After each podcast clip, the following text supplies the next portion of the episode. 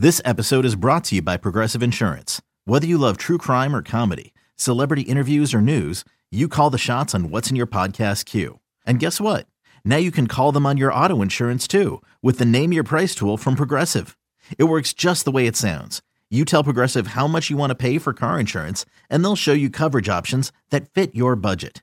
Get your quote today at progressive.com to join the over 28 million drivers who trust Progressive. Progressive Casualty Insurance Company and Affiliates. Price and coverage match limited by state law. Any news today, Tito, at all? Dang, Rosie, that's your job. This is the Rosie Report. The next round's on Rosie, and we'll read his credit card number here in just a moment. Regular season roundup. Catch it, Rosie! Nicely done, Rosebud. Now, here's Jim Rosenhaus.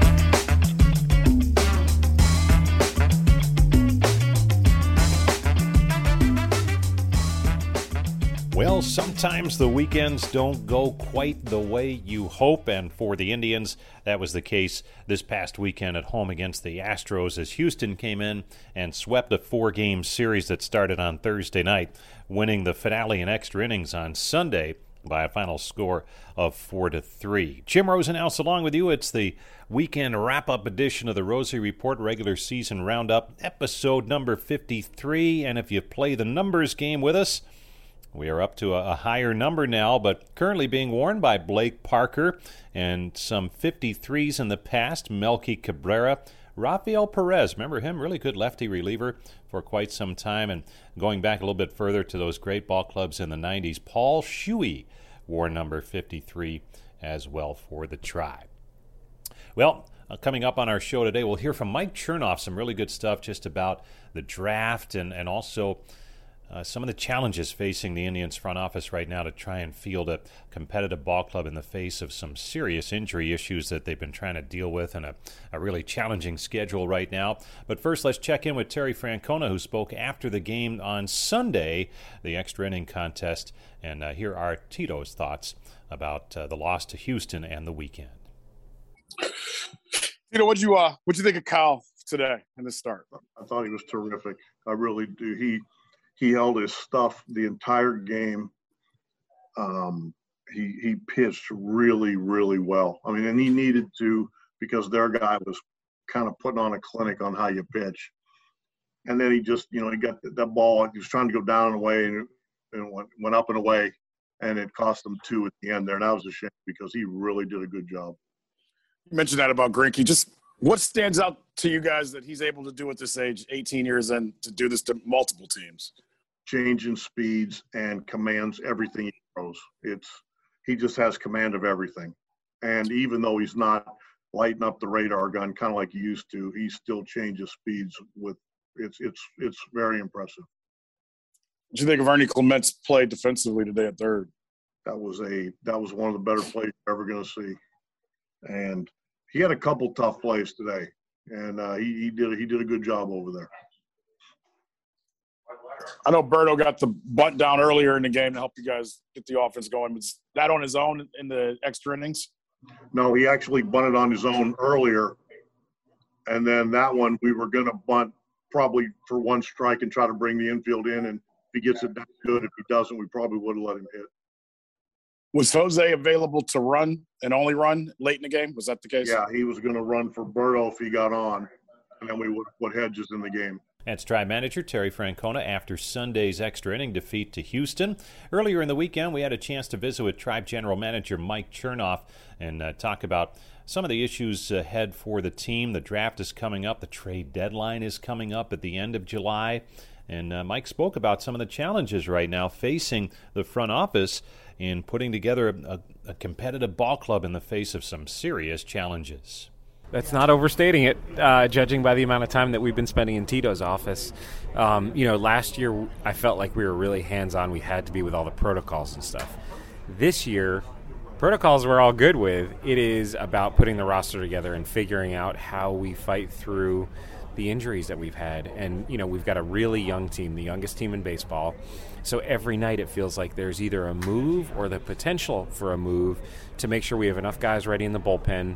We can get through games that are, you know, some of our position players have been banged up. Um, so trying to figure out which depth guys we can bring up, who's on a 10 day recall issue in, in the minor leagues that we can't bring up, um, and just trying to put the pieces together each night. It seemed like it, injuries were on the radar for everybody. They weren't sure what this season was going to look like coming off a 60 game season a year ago. Has it surprised you, even, even though you, you, may have felt that there might be some issues that, seemingly every team in baseball is going through some serious stuff?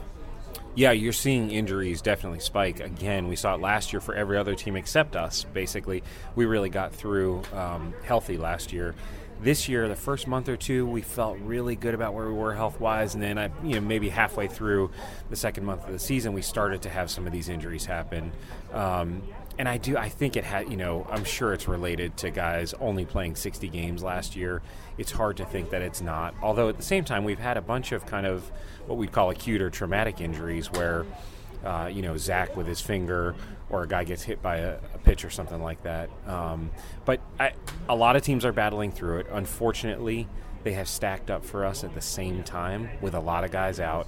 Um, and that makes it really hard when you have so many young players and so many depth players that you're relying on all at the same time. So we're, we're trying to do everything that we can to put the right team together, but it's definitely a challenging situation. So here you are in that month of the trade deadline. And normally at this time, maybe not normally, but a lot of years, you, you kind of know what you're going to do. You might be sellers, you might be buyers. But it seems like that's a really difficult decision at this point in time. And, and where do you stand on that right now? That's a good question, Rosie. um, you know, we are engaging with teams. That always happens, right? When you hit end of June, um, beginning of July, you start to engage with teams. And I do think you see in today's world a lot of teams kind of riding the fence and looking to potentially make moves in both directions or at least assess the situation in both directions. Um, so I don't know that a lot of teams have committed to what their direction is unless they're way out or way in right now it gives us some time. You know, trades don't usually get made until much closer to the deadline. So we need to continue to assess where we are and what we think the best, best path forward is. At the same time, we always need to be opportunistic and thinking about kind of threading the needle. I mean, we've done that in past years. Even when we've been in the race, we've been able to manage trades where we trade a guy off our major league team and bring other guys in at a different spot. So we're going to be open minded to just about anything. Um, but you're right. You know, there's no, there's not any one clear direction that we can take right now, and we have to at least be open minded. And it seems like with each passing year, uh, teams are. It's harder for them to part with prospects. So if if you're looking uh, to work with somebody, either way, uh, maybe they're looking at some of yours and then you don't want to part with them or, or, or vice versa. And, and, are you seeing that as the prospect much more valued at, at this point in time, maybe than it was 10 years ago? certainly than it was 10 years ago. I mean, the trades that we made 10 or 15 years ago, you were thinking about a guy in the last year of his deal or the second to last year of his deal and getting a team's top, absolute top prospects. And it seemed like front offices were willing to do that because they wanted to win in that year. With the way the game has shifted, it's a, it's really a, a young player's game now. So I think teams are very reluctant to trade their top prospects because they know that a year or two later, that guy may be carrying their major league team. Um, you've seen us take a little bit of a different strategy, right? Even when we've traded some of our veteran players, we've kind of spread it out. So you don't always get a team's top one or two guys because they're unwilling to trade them, but you can get what we would call a bulk deal, right? In our deal with San Diego or even the Mets, we're getting four, five, six players back. So I think there are ways to sort of build the value, but teams are extremely reluctant to, to trade the top one or two guys in their system for sure. Stay tuned. We'll have more with Mike Chernoff after this short break. Welcome back to Indians Warm Up. Mike Chernoff, Indians GM, joining us. And so here it is. You have the, the trade deadline at the end of the month. And oh, by the way, the draft is thrown right in the middle. Uh, for those who, who maybe follow it casually, how different is the draft this year because of the timing and also the amount of rounds? Well, our families are not very happy about it. They they put the draft this year at the same time as the All Star break, so typically that's kind of the one week that we get to um, have a little bit of downtime before the trade deadline. This year, that's not happening. Um, it definitely it it makes it a little bit more challenging. I think as a front office. Um, we have a lot of the same people involved in amateur acquisitions as pro acquisitions. And so the group that is locked in on the draft is also trying to do work at the same time on trade deadline acquisitions. That makes it really hard, right? And we have to figure out a way to get through it. Um, I do think you see the volume of calls right now is probably a little bit lower than it has been in the past. Usually, as soon as the draft hit is over with, calls really pick up on trades late June, early July. This year, those calls are still happening, but it's maybe a little bit less engagement, probably because teams are still locked in on the draft. So it definitely creates an interesting dynamic. The good news is every team has to deal with it, so it's not like any one team is at an advantage or disadvantage on it. Two years ago, the draft was 40 rounds. Last year was five. This year is 20. Uh, how does that impact what you do and, and uh, an advantage, disadvantage for an organization like the Indians? Yeah, so it, it is down to 20 this year, and like you said, it was five last year. Because it was five last year, there's a lot of round, you know, theoretical round six through 20 guys that didn't sign last year that will now be available in this year's draft. So I think we feel, and we're seeing it as we evaluate guys, that there is a there's a really good chunk of players kind of post round five that I think – it's a much stronger class than you would typically see in that 6 to 20 range because of that, because you basically have two classes worth of players. I think that's going to create some interesting dynamics for teams.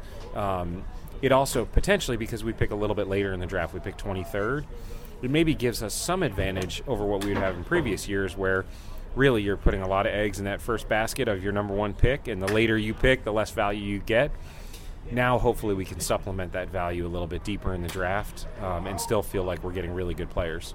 So that that inter, not international slot, but that slotting uh, money and all that kind of stuff still coming into play.